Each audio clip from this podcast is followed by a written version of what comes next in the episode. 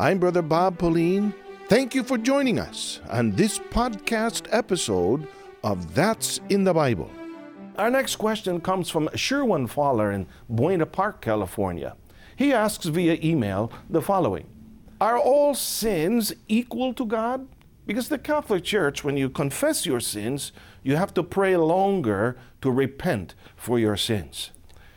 Sherwin, your experience in the Catholic Church is not unique. Millions of members in uh, the Catholic Church are being taught that there's different levels of sin. There's uh, there's venial sin, there's mortal sin, there's uh, original sin, different levels and different kinds of sin, each of which gets a different kind of uh, a punishment, which they call penance. The priest will uh, issue various uh, repetitive prayers, say, for example, ten Hail Marys and twenty Uh, Our Father, which are uh, memorized prayers that they would be instructed to uh, recite uh, for a payment for their, their sins.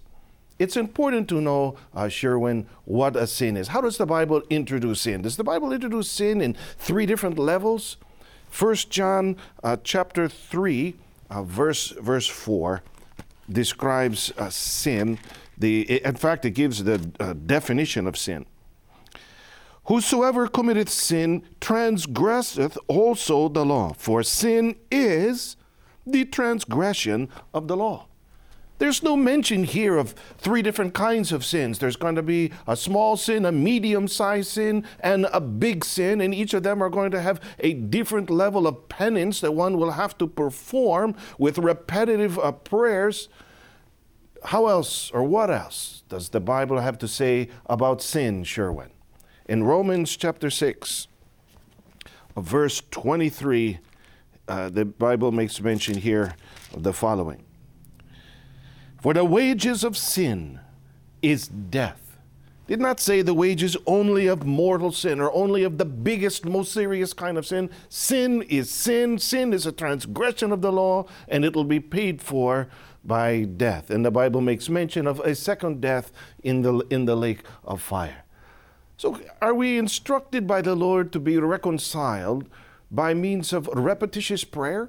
That we're going to just repeat and repeat ten Hail Marys, twenty Our Fathers, three Act of Contritions, or whatever the priest would prescribe as our so-called penance, and that's going to remove that payment of sin?